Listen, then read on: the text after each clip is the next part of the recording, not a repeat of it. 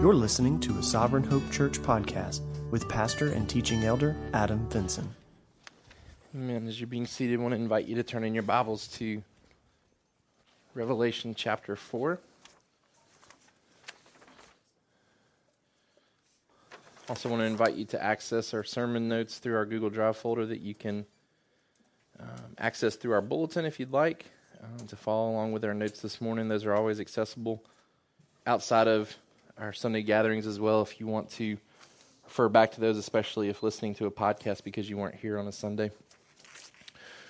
We've wrapped up our um, study of the letters to the seven churches. We've seen some of the uh, commands and uh, some of the rebuke and some of the commendation uh, given to uh, those churches, and we've examined in light of um, what Jesus says to them, what it means to us as a church today. Um, and we continue to, to work through that through our survey that we've made accessible to our church family. We would encourage you to fill that out and give feedback to our leadership as we continue to strive to lead in the, the best way possible. Um, and so we certainly welcome your feedback and being able to do that as we think through implications and applications for us as a church. I want to direct our attention now to Revelation chapter 4 today, and we'll start reading um, there in verse 1, and we're going to cover the entire chapter today. It says, After this I looked, and behold, a door standing up open in heaven. And the first voice which I heard speaking to me like a trumpet said, Come up here, and I will show you what must take place after this. At once I was in the Spirit, and behold, a throne stood in heaven, with one seated on the throne. And he who sat there had the appearance of jasper and carnelian, and around the throne was a rainbow that had the appearance of an emerald.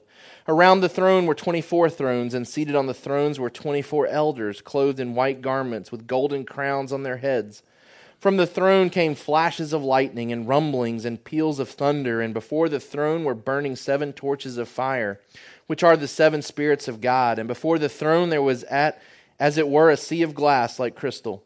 And around the throne on each side of the throne are four living creatures full of eyes in front and behind. The first living creature like a lion, the second living creature like an ox, the third living creature with the face of a man, and the fourth living creature like an eagle in flight. And the four living creatures, each of them with six wings, are full of eyes all around and within, and day and night they never cease to say, Holy, holy, holy is the Lord God Almighty, who was and is and is to come. And whenever the living creatures give glory and honor and thanks to him who is seated on the throne, who lives forever and ever, the 24 elders fall down before him who is seated on the throne and worship him who lives forever and ever. They cast their crowns before the throne, saying, Worthy are you, O Lord our God, to receive glory and honor and power. For you created all things, and by your will they existed and were created. Again, as we said earlier today, it's a, it's a kaleidoscope, a theological kaleidoscope of pictures and images and metaphors of what the throne room is like as John gets to glimpse in and see uh, the inner workings of heaven and uh, the creatures that have been created uh, not uniquely as man in the image of God, but certainly with their own unique purposes um, surrounding the throne and giving um, ongoing and continuous praise and glory to our Heavenly Father. Uh, we, we approach this, and, and I hope we can approach it in such a way where we can, as best we can, draw out the things that can be known from this chapter, and certainly the things that need to be examined and applied to our life as believers in light of what we see taking place here. Um, and I say that because there's a lot of things that we're just simply not going to know in trying to study this chapter, right? Like, like we're not going to know who these 24 elders are. We, we just don't know who they are. We don't know who these living creatures are, if they're anything beyond simply what is stated about them. Uh, we don't know if they represent something bigger and greater that, that isn't revealed to us here. We can try to look at other passages of Scripture, but honestly, um, there's just not a lot of information contained in other portions of Scripture to give us definitive answers about maybe some of the questions that we'd ask here which is okay because I don't think the purpose of this chapter and what John writes is for us to know these things. Otherwise, he would have stated and told us who these people are, who these creatures are, who these beings are. Um, instead, I think what we're going to see is that the function of these beings is far more important than their identity. What is taking place in this setting is far more important than understanding some of the details that maybe we would be led to ask in simply reading through this. And so we're going to try to step into this and take away things that are um, clear and evident Um, and I think we'll see a lot of application to our own personal life uh, today. So, our sermon title today The Creator is Worthy of Our Worship. The Creator is worthy of our worship. Chapter 4 is all about um, God as our Creator. We're going to see a shift in chapter 5 where the focus moves from God as Creator to God as Redeemer. And both of those both of those functions demand our worship. And so we'll see, first of all, today that God is our creator, and that certainly makes him worthy of our worship. Our summary sentence for today God deserves and demands our worship based on who he is and what he has done as our holy, sustaining creator.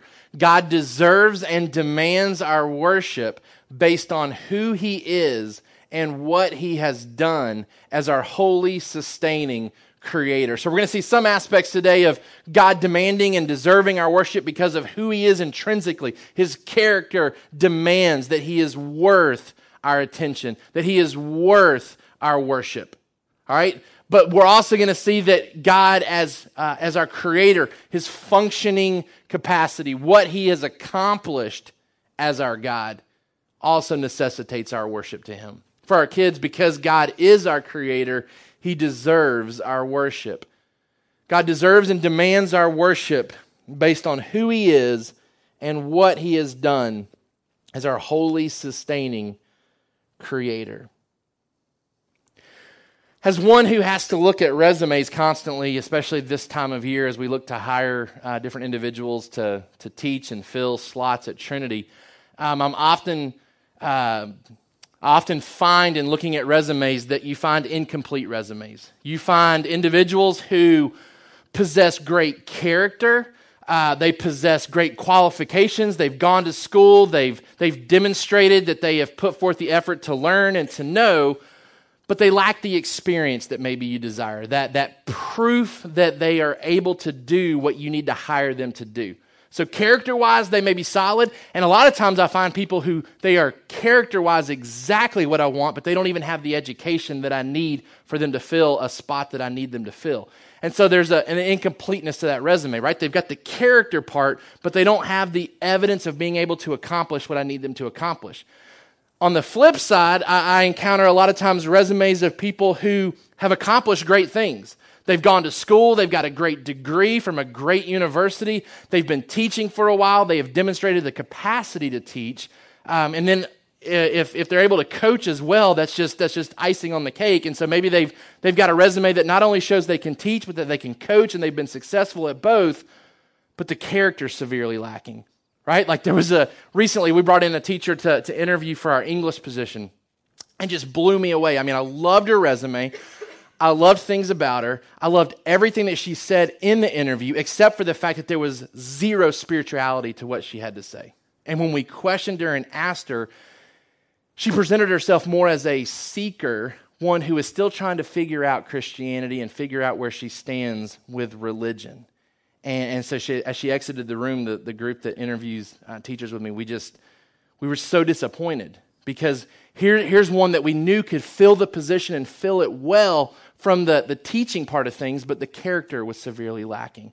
What we find when we, when we see God in this throne room is that he isn't a great being who lacks evidence of great work. Right? He's not a, a God who has this great character but hasn't demonstrated his ability to do something. He has great character and he has the resume to show that he has accomplished great things. Right? And, and, and on top of that, he isn't a great being who does great things that goes unnoticed right? He's not, he's not from a, to borrow a sports analogy, he's not a team who has the best record and the best players, but fails to win the championship. Right? Uh, a few years ago, the New England Patriots were a team who had gone undefeated, who had scored unbelievable points in the, in the season, and they are kind of known as the greatest team to not win a championship.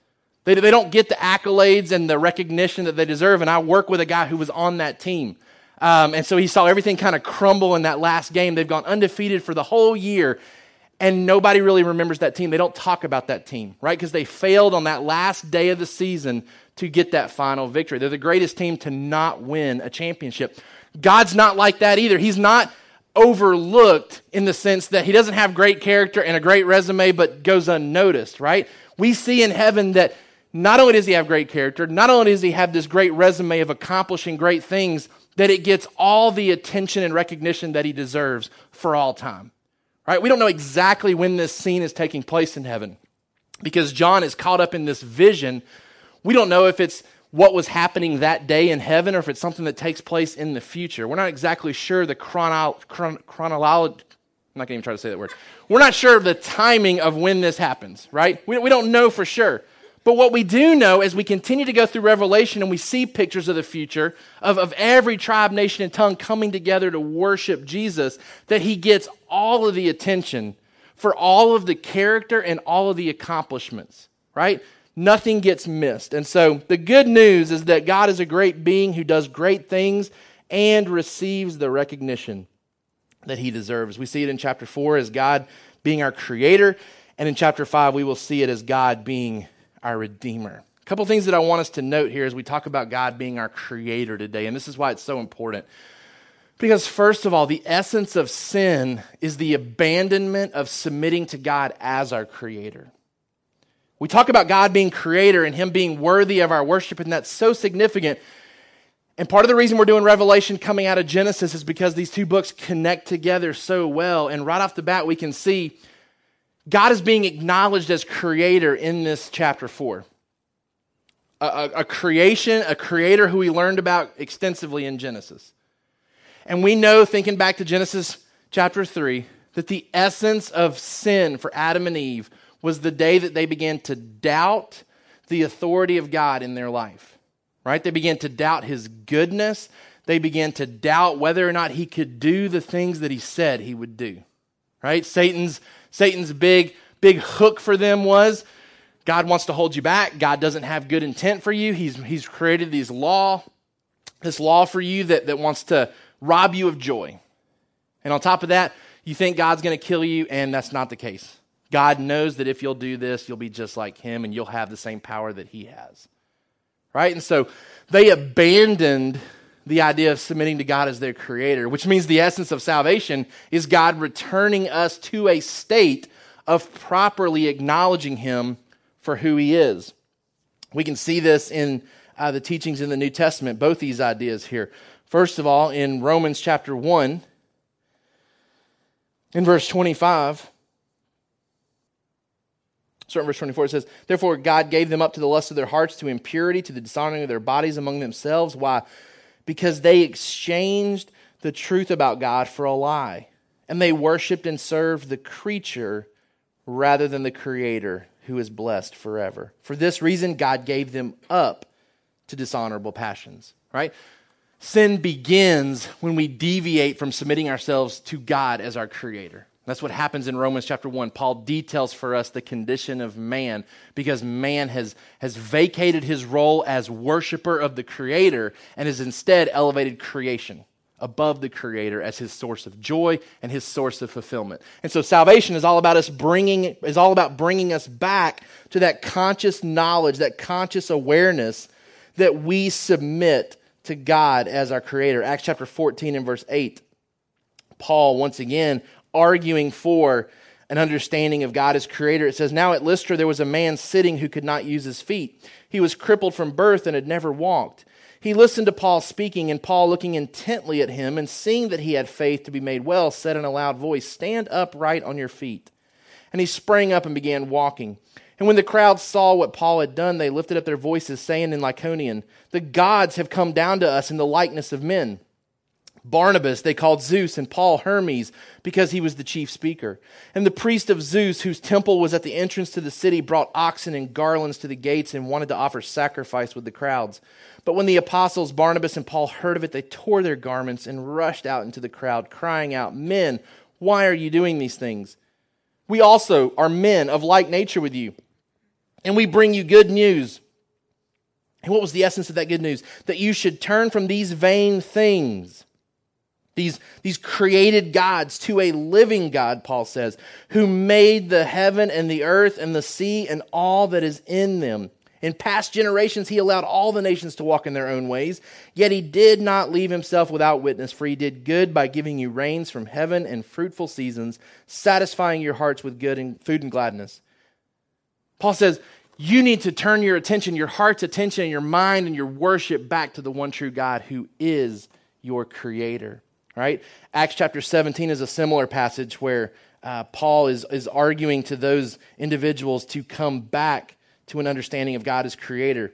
Why is that important? Because in Colossians 1 16 through 17, we find out the purpose of our creation, right? It says, For by him all things were created in heaven and on earth, visible and invisible, whether thrones or dominions or rulers or authorities. All things were created through him and for him and he is before all things, and in him all things hold together. We were created for God, right? And so for us to deviate from that relationship is to deviate from our purpose. Some introduction as we look at this chapter. And again, we're seeing God as creator and why that's so important and why that's worthy of our worship, we see, uh, first of all, that there's a door that's standing open to heaven. John is invited to see things from a heavenly perspective by Jesus. He identifies the, the one who calls him to heaven as the one who speaks like a trumpet, who has already spoken to him. So, referencing back to Revelation 1, we know that to be Jesus, and Jesus calls John up to this heavenly setting to see a heavenly perspective. So, we, we read through the letters to the churches, and, and John knows that there's things that the churches need to do, and he also knows there's things that are coming the church's way, and he's seen that from an earthly perspective.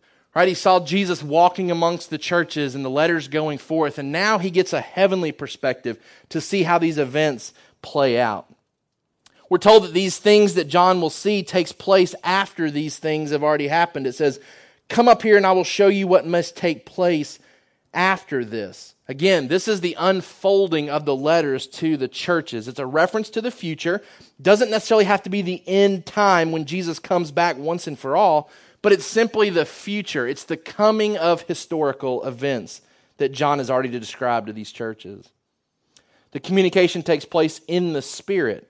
And that, that ought to alert us that there's a uniqueness to what we're going to be reading about. This is a special revelatory state a vision type of situation that, that may not always fully picture reality, right? Like, John's in this, this weird spiritual state that, that we probably can't fully understand, and, and God is communicating to him in that state. And so he's going to see a lot of things that may be representative of other things. We don't, we don't know for sure how much to take as reality and how much to take as um, simply symbolic of other things. And so we have to keep that in mind and proceed with caution as we look at some of these things. We've already said there's lots of metaphors used in these two chapters, chapter 4 and 5.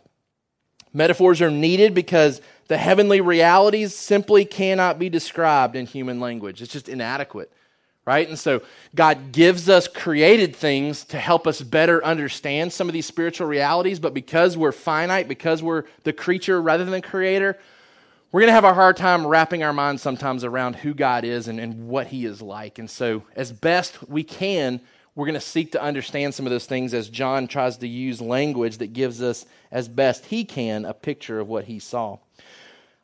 I shared with you there's some similar visions in other areas of Scripture. Hopefully, your group got to look at them briefly this morning. If not, I'm going to share the references with you if you want to jot these down. We're not going to take time to look at them today for time's sake, but uh, these other chapters are very similar for those that had a glimpse of the throne room of heaven.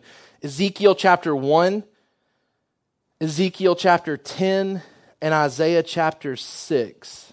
All three of those chapters, um, John borrows some similar language in how he describes his experience. Um, and it's probably more so that it's a culmination of all those experiences that John gets the, the, the best or the, the most lengthy um, perspective on what those others had seen as well. There's a lot of cherubim and seraphim that take place in these visions. Um, those terms aren't specifically used necessarily in chapter 4 here, but the images that are very similar, those beings are labeled with those terms um, in some of those other passages. Cherubim and seraphim are angelic type beings. Um, seraphim are only discussed in the Isaiah 6 passage. Isaiah 6 is probably the familiar passage of um, Isaiah being brought before the presence of the Lord, the coal being used to, to, uh, to burn the uncleanness of his mouth, and uh, you got these, these um, seraphim with the six wings, and they're flying around, and that's the only time we have them mentioned. Um, we have cherubim mentioned a couple other times. We have cherubim who guard the Garden of Eden when Adam and Eve are exited from it. We have the cherubim that are pictured on the Ark of the Covenant, these angelic beings that, that kind of hover over the presence of God on the Ark of the Covenant.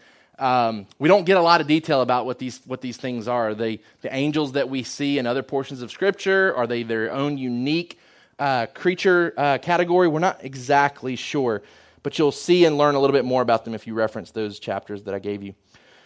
I think for this chapter, what we see is that the throne and the one seated on the throne are the focal points of the chapter. And throne indicates rule. And we see that God's rule is tied to his creation and to the fact that he controls history. Um, John's very clear in reminding us that uh, God is over the events that are going to take place. In fact, he highlights the fact that these are events that must take place, uh, tying it to God's control over history. And so the throne and the one seated on the throne are certainly the focus of this chapter. Um, I think John writes in such a way that he wants to ground our worship in the heavenly worship of the celestial beings. I think he gives us some things that we can model in our own worship here on this earth. Um, and certainly we are called to celebrate his control over history and its outcome. That seems to be the message of what they're worshiping about. That God is in control. He's the creator. He's the sustainer of all things. He is the one that brings to fruition all of the plans that he desires. Um, and that's kind of the motivation for their worship in this chapter. And I think we as Christians can celebrate that. Um, I think coming to uh, a Sunday gathering, keeping in mind the fact that all of history is in control uh, of God and He brings His plans to, to fruition the way that He wants to, that certainly gives us cause to worship and to celebrate Him um, as our God. I think it also reminds us that the onslaught of evil coming in the remaining chapters falls under the supreme authority of this throne room. The picture that we get here is this, this awesome control, this awesome authority that God possesses. And so the evil that comes in the rest of this book, we have to filter that through the greatest throne with the greatest being ever controlling all of it. And that should give hope and security, again, to the churches that have just read these letters, especially to those churches that know bad times are coming, that all of it is submitted to this throne room. And that gives great hope and encouragement. From a theological perspective, we see in this chapter that God is spirit, He is eternal, He's sovereign, He's powerful, holy, um, He's the source of life.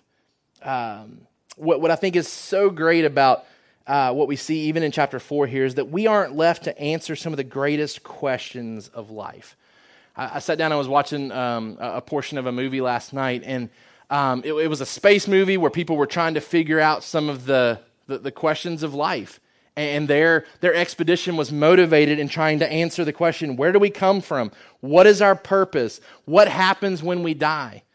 Right? And these are questions that have been answered thoroughly for us by our Creator, right? We find our purpose in our creation, that we were created for Him, we were created to worship Him, that we deviate from that, and so He saves us and redeems us back to that purpose, right? But that our purpose is found in our creation, right? He has created us for that purpose. Um, and then certainly within this, we see the, uh, the redeeming aspects of what can happen to us when we die that we can be clothed in white garments. We can be, uh, we can be equipped with a golden crown that become tools for us to then worship Him for all eternity. And so, certainly a glorious picture that we see the throne room here in Revelation chapter 4. We'll try to unpack this with the time that we have remaining. Our first point for this morning our motivation to worship and to praise God. First of all, we praise God for He is king over everything. We praise God for he is king over everything. It says, After this I looked, and behold, a door standing open in heaven. And the first voice which I heard speaking to me like a trumpet said, Come up here, and I will show you what must take place after this. For our kids, God is in charge of everything. First of all, we see all history is submitted to God. All history is submitted to God. He says, let me show you the things that must take place after this. Not what will take place, but what must take place. Jesus is communicating to John the things that you are about to witness, the things that you are about to get a glimpse of. They are the designed outworking of God's will. This isn't what is going to take place, right? Like, we're not getting a, a picture where God looks into the future and says, okay, here's what happens if man is just kind of left to himself, and this is how history would play out. No, this is Jesus telling John, let me show you what has to happen. This is what must happen. And so we can praise God specifically for his plans that are perfect. His plans that are perfect. Right? We're going we're to see a lot of uh, onslaught against the church as we continue to move through Revelation. We're going to see different powers and different authorities that come to uh, come to rise and, and to have influence over this world. We're going to see Christians killed for their faith.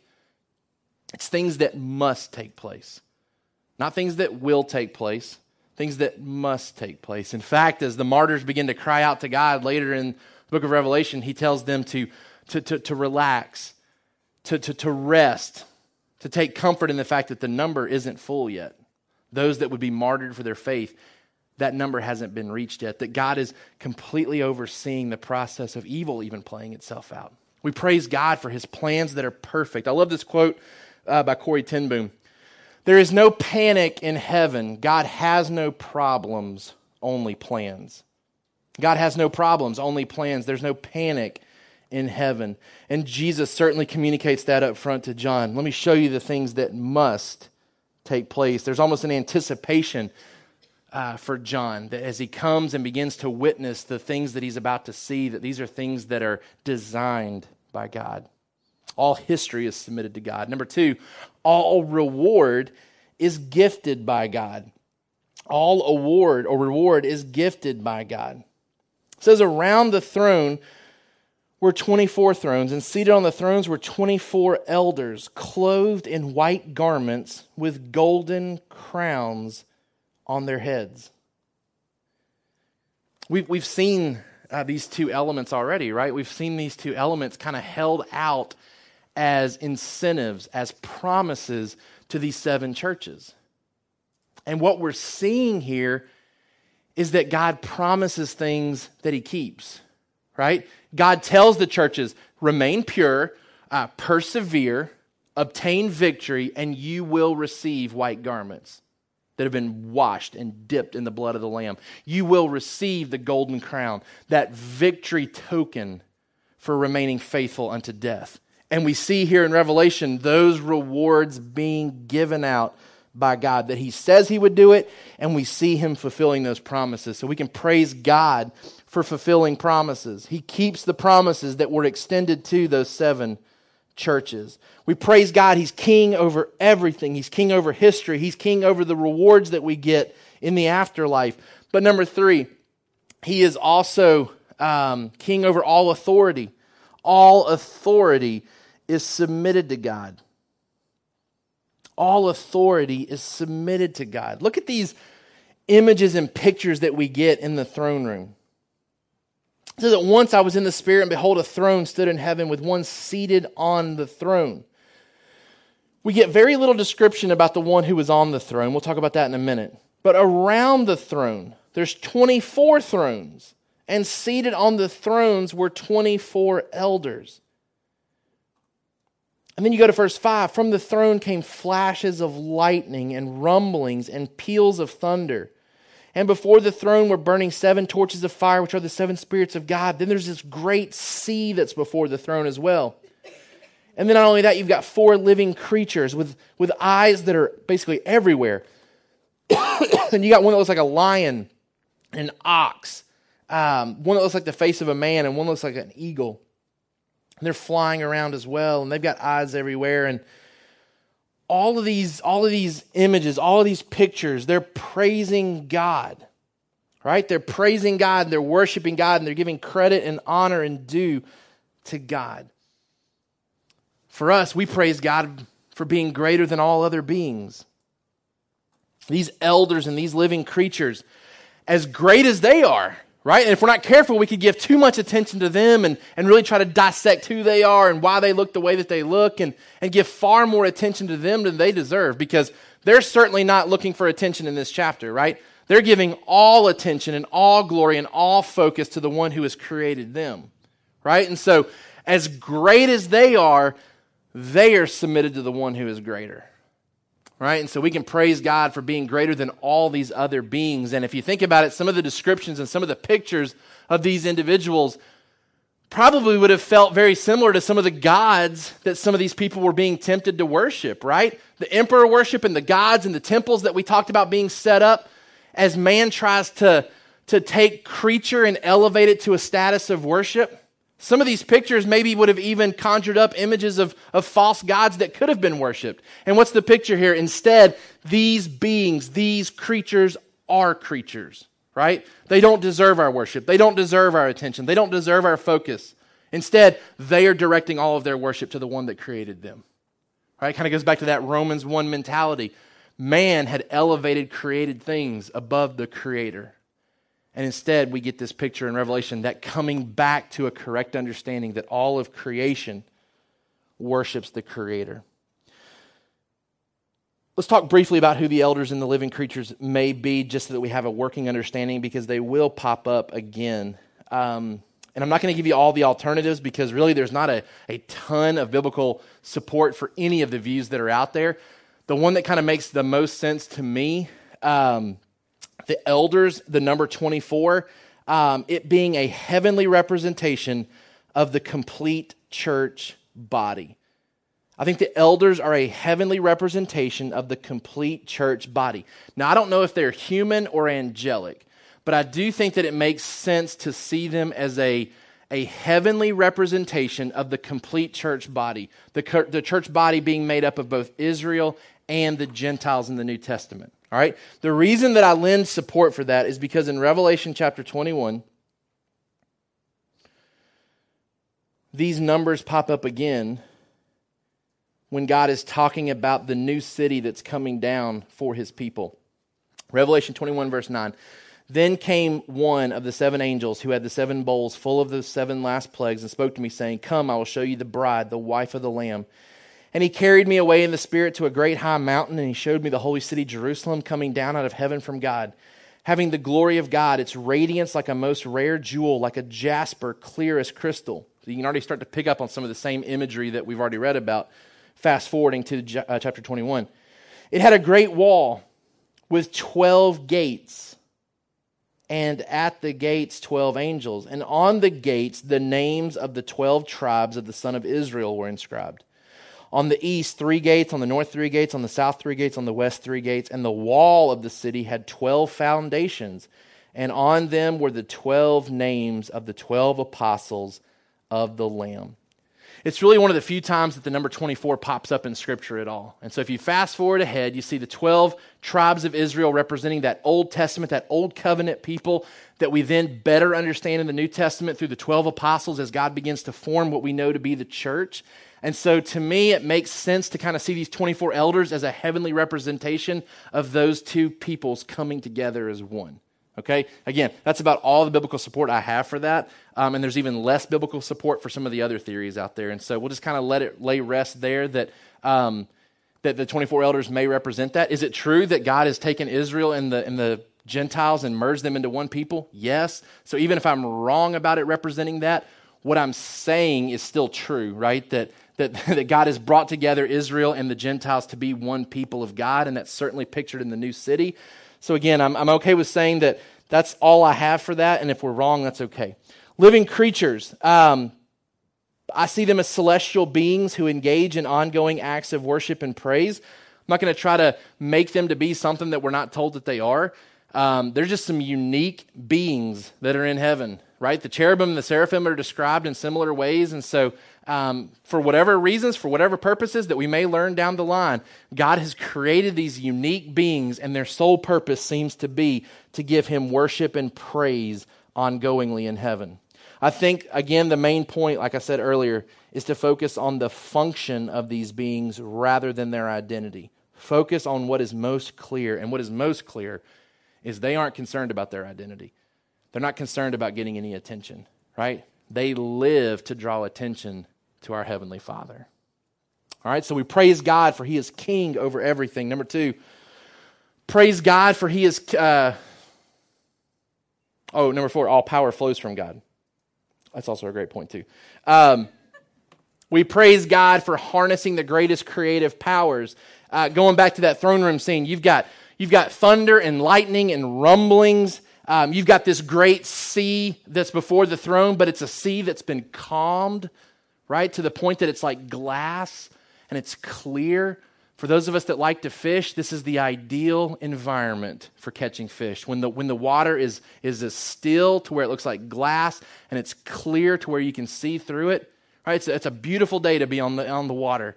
Um, and, and, it pictures God calming what oftentimes is very raging, right? The sea is pictured in Scripture as this unknown, mysterious, raging force that has creatures in its depths that could bring about fear. And before the throne of God, it's like glass, right? It's like a sea of glass. It's, it's calm, it's clear, there's no surprises with it. We see God harnessing all the creative powers that oftentimes bring fear to us as humans, right? Right? We've all grown up and, and, and had those days when we were younger where we were fearful of thunderstorms that rolled in, the unknown, the noises, uh, the thunderings and the flashings of lightning. Some of us have had to lay with our kids and try to bring comfort to them because of the, the fear that, that, that comes with that. That, that, that is pictured for us um, all the way back in Exodus 19 16, when God's on Mount Sinai and his presence has ascended uh, upon that mountain. Children of Israel are at the base about to receive the, the commands and the laws of God. And it's described as an environment of lightning and thunder and rumblings. And God harnesses those things, right? God controls those things. All of those things are created by Him, all of those things are controlled by Him. We praise God that all power flows from Him. Number two, we praise God for He is holy in everything. We praise God for He is holy in everything. For kids, God is greater than all of creation. We praise God for He is holy in everything. I told you that the description of God is far less clear in Revelation 4 than it is in Revelation chapter 1. Um, and I think that's intentional because I think the, the, the, the, the persons of God that are being described are different in Revelation 1 and Revelation 4. In Revelation 1, we're getting a glimpse and a picture of God in flesh. God takes on human form. And so John can describe Jesus with human attributes, right? So he talks about his physical appearance, and we can resonate and connect, and, and we could probably have our kids draw a picture of Jesus as he's described in Revelation 1. Now, I told you as we worked through that, I don't think that's what Jesus looks like right now, right? Like, I think that how he's pictured there is meant to draw um, understanding to some of the spiritual realities about Jesus. And so he's pictured in a certain way there in that vision that may not be reality. We'd have a hard time having our kids draw a picture of God described here in Revelation chapter 4, right? Um, he's not really given any human characteristics. It says, He who sat there had the appearance of jasper and carnelian and around the throne was a rainbow that had the appearance of an emerald. Jasper and carnelian, precious stones, jewels of that time. There's debate on exactly what color they were um, when these terms are applied to them. May have been green, may have been red, may have been blue. Um, again, not really important. The idea here is that light is being used, uh, color is being used to describe God upon his throne. Um, I certainly believe that it's, that it's our Heavenly Father, God the Father, that's being described and, and being uh, worshiped here upon this throne because we're going to see Jesus show up in a different capacity in chapter 5, right? Jesus is the one who shows up who is worthy to unleash the scroll that no one else can unleash, right? And so Jesus shows up in a different capacity in the scene in Revelation chapter 5. So Revelation chapter 4, I think, is devoted to God the Father upon the throne. And you could say, well, why, why is he described this way then? Well, first of all, in 1 Timothy uh, chapter 6, verse 16, verse 15, it says, uh, Paul says, which he will display at the proper time, he who is the blessed and only sovereign, the King of kings and Lord of lords, who alone has immortality, who dwells in unapproachable light, whom no one has ever seen or can see. To him be honor and eternal dominion. Amen. This idea of unapproachable light. But I think God, in his goodness and in his own desires to protect us, keeps himself from being describable. Deuteronomy chapter 4, verse 15. Therefore, watch yourselves very carefully, since you saw no form on that day that the Lord spoke to you at Horeb out of the midst of the fire. Beware lest you act corruptly by making a carved image for yourselves in the form of any figure, the likeness of male or female, the likeness of any animal that is on the earth, the likeness of any winged bird that flies in the air, the likeness of anything that creeps on the ground, the likeness of any fish that is in the water under the earth. Beware lest you raise your eyes to heaven, and when you see the sun and the moon and the stars, all the host of heaven, you be drawn away and bow down to them and serve them, things that the Lord your God has allotted to all the peoples under the whole heaven. But the Lord has taken you and brought you out of the iron furnace, out of Egypt, to be a people of his own inheritance, as you are this day. God says, The reason I haven't given you a clear picture of who I am is because I don't want you to try to create a false image of me. I don't want you to try to set up an image to then turn and worship. Right? And so God keeps himself veiled. He keeps an understanding of what we, what we are to think of physically when we think about our Heavenly Father. He keeps that veiled from us so that we can't worship a graven image. Right? God in his goodness and his protection keeps himself separated in appearance. He is set apart in appearance. Right? He takes on human form through his son Jesus Christ but in his essence, he remains spirit and set apart. And we praise God for that. We praise God for being indescribable in appearance. We cannot image him, but we see glimpses of him in creation. Light is used here. Symbols are used, right? This picture of the rainbow surrounding the throne is certainly something that should remind us of our studies in Genesis. That as this throne issues judgment upon the earth, and that's coming in the next few chapters, don't lose sight of the fact that there is a rainbow around this throne. Right? What does that remind us? That God's judgment is very merciful, it's very gracious, that it's well thought out, that there's long suffering before that judgment. That's what the, the rainbow should remind us of, of as we see it encompassing this throne. Think back to what we studied in Genesis, right? The rainbow comes at a time when God had allowed years to pass, opportunities for man to repent.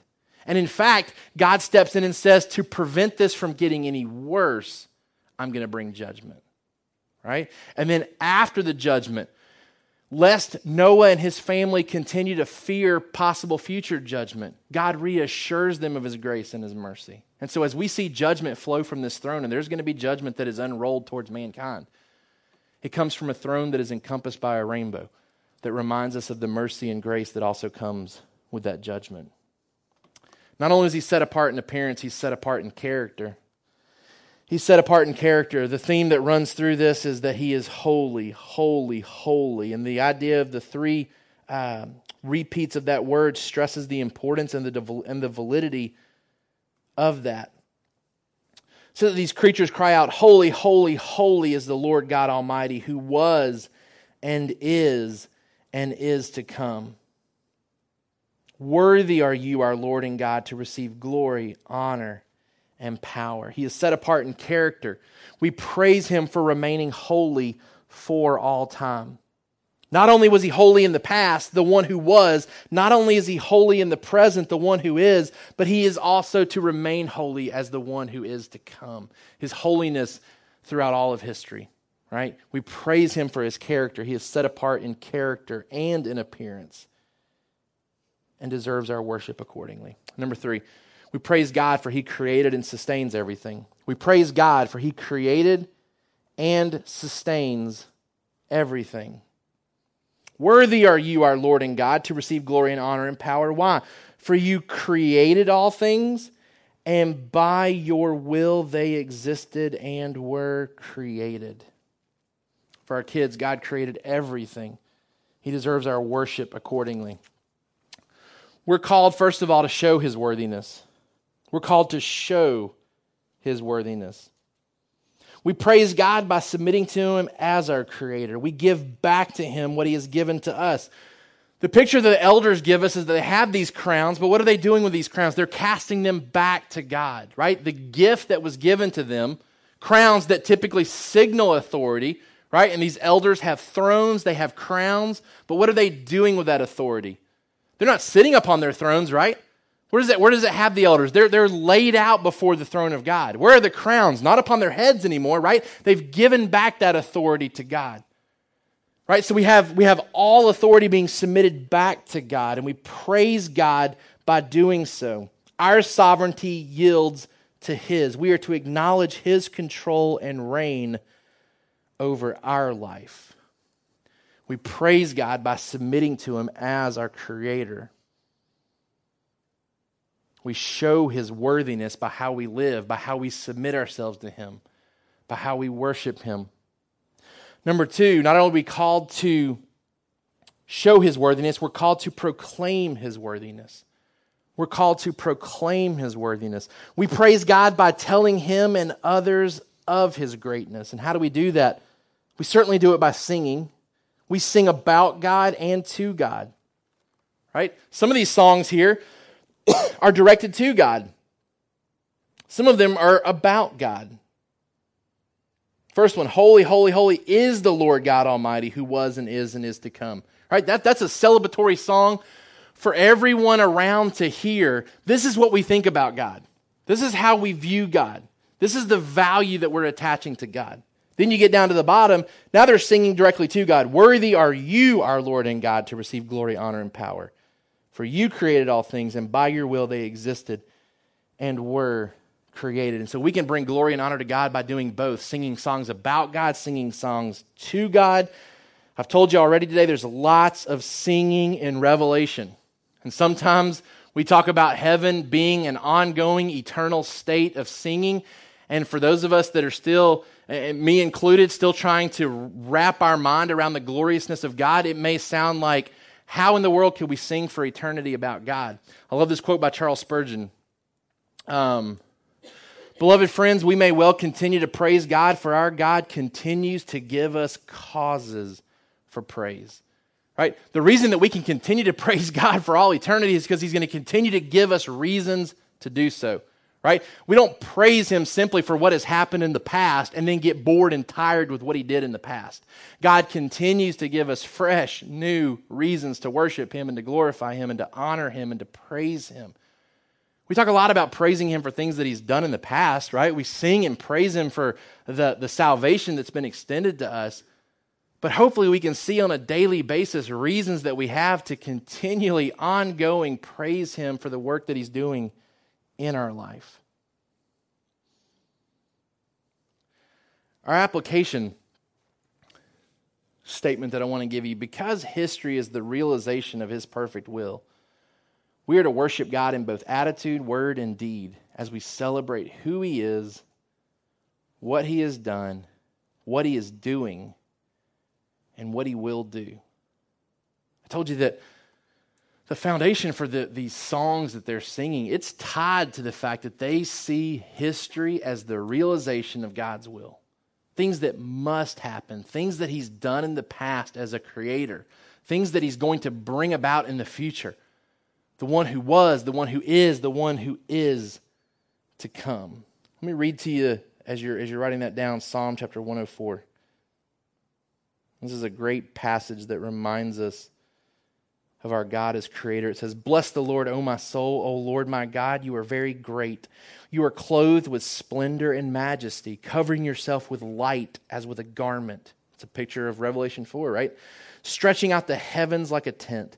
He lays the beams of his chambers on the waters. He makes the clouds his chariot. He rides on the wings of the wind. He makes his messengers winds, his ministers a flaming fire. He set the earth on its foundations so that it should never be moved. You covered it with the deep as with a garment. The waters stood above the mountains. At your rebuke they fled. At the sound of your thunder they took to flight. The mountains rose, the valleys sank down to the place that you appointed for them. You set a boundary that they may not pass, so that they may, uh, so they might not gain uh, not again cover the earth. You make springs gush forth in the valleys. They flow between the hills. They give drink to every beast of the field. The wild donkeys quench their thirst. Beside them, the birds of the heavens dwell. They sing among the branches. From your lofty abode, you water the mountains. The earth is satisfied with the fruit of your work. You cause the grass to grow for the livestock and plants for man to cultivate, that he may bring forth food from the earth and wine to gladden the heart of man, oil to make his face shine, and bread to strengthen man's heart. The trees of the Lord are, are watered abundantly, the cedars of Lebanon that he planted. In them the birds build their nests. The stork has her home in the fir trees. The high mountains are there uh, for the wild goats. The rocks are a refuge for the rock badgers. He made the moon to mark the seasons. The sun knows its time for setting. You make darkness, and it is night, when all the beasts of the forest creep about. The young lions roar for their prey, seeking their food from God. When the sun rises, they steal away and lie down in their dens. Man goes out to his work and to his labor until the evening. O Lord, how manifold are your works! In wisdom have you made them all. The earth is full of your creatures. Here is the sea, great and wide, which teems with creatures innumerable, living things both small and great. There go the ships and Leviathan, which you formed to play in it. These all look to you to give them their food in due season. When you give it to them, they gather it up. When you open your hand, they are filled with good things. When you hide your face, they are dismayed. When you take away their breath, they die and return to their dust. When you send forth your spirit, they are created and renew the face of the ground. May the glory of the Lord endure forever. May the Lord rejoice in his works. Who looks on the earth and it trembles, who touches the mountains and they smoke. I will sing to the Lord as long as I live. I will sing praise to my God while I have being. May the meditations be pleasing to him, for I rejoice in the Lord. Let sinners be consumed from the earth, and let the wicked be no more. Bless the Lord, O my soul. Praise the Lord. For our family worship questions this week, I want to I want to draw our attention back to the idea of singing and praising God through song. Number one, what are some favorite songs for your family, and specific and what specifically do they say about God? I want us to discuss a little bit about some of the favorite songs that we have as family, and what do they specifically say about God. And then number two may feel weird and awkward. You know, I was I was thinking probably as a church, the only time that we um, sing together is on Sunday mornings and at our Christmas party. And that's probably about it. Right? And so to sing in any other environment may feel extremely odd and weird at first. But as I was thinking and preparing and, and seeing the singing that's taking place in heaven and how it seems to be a continuous, ongoing type thing, you know, I got to me to thinking like, why why aren't we singing in our in our small groups when we meet, right? Like like this is what we do in heaven, right? Um, why aren't we singing in our accountability groups? Right? Like that that might feel really odd at first, like especially for my group that meets at McDonald's, we'd probably have to meet somewhere different, right? Um, but I think speaking as a man and knowing that I think oftentimes men feel challenged in the area of singing, even trying to, as we leave today, personally assess what are my hesitations in singing on a Sunday morning and what am I doing to address them? Okay, so here's where it's, I don't think it's okay to just say, hey, I don't sing because I'm not very good at singing. So, so I've just resolved to not sing, or I don't like singing, or, or whatever the reasons may be. Our headmaster at Trinity, anytime we talk about sports and get excited about how Trinity's doing, he always reminds us, because he's a fine arts guy. Like he loves sports, but he loves the fine arts. He loves the singing and the band, things that don't naturally come my way as far as a level of interest. He always reminds us, he says, What are people doing in heaven? right? They're singing and they're playing instruments. And so he talks about the fact that bodily uh, training profits very little, right? But he talks about the glories of, of people that have committed themselves to learning to sing and to rejoice in that capacity, that potentially it maybe sets them up for greater cause in, in the future.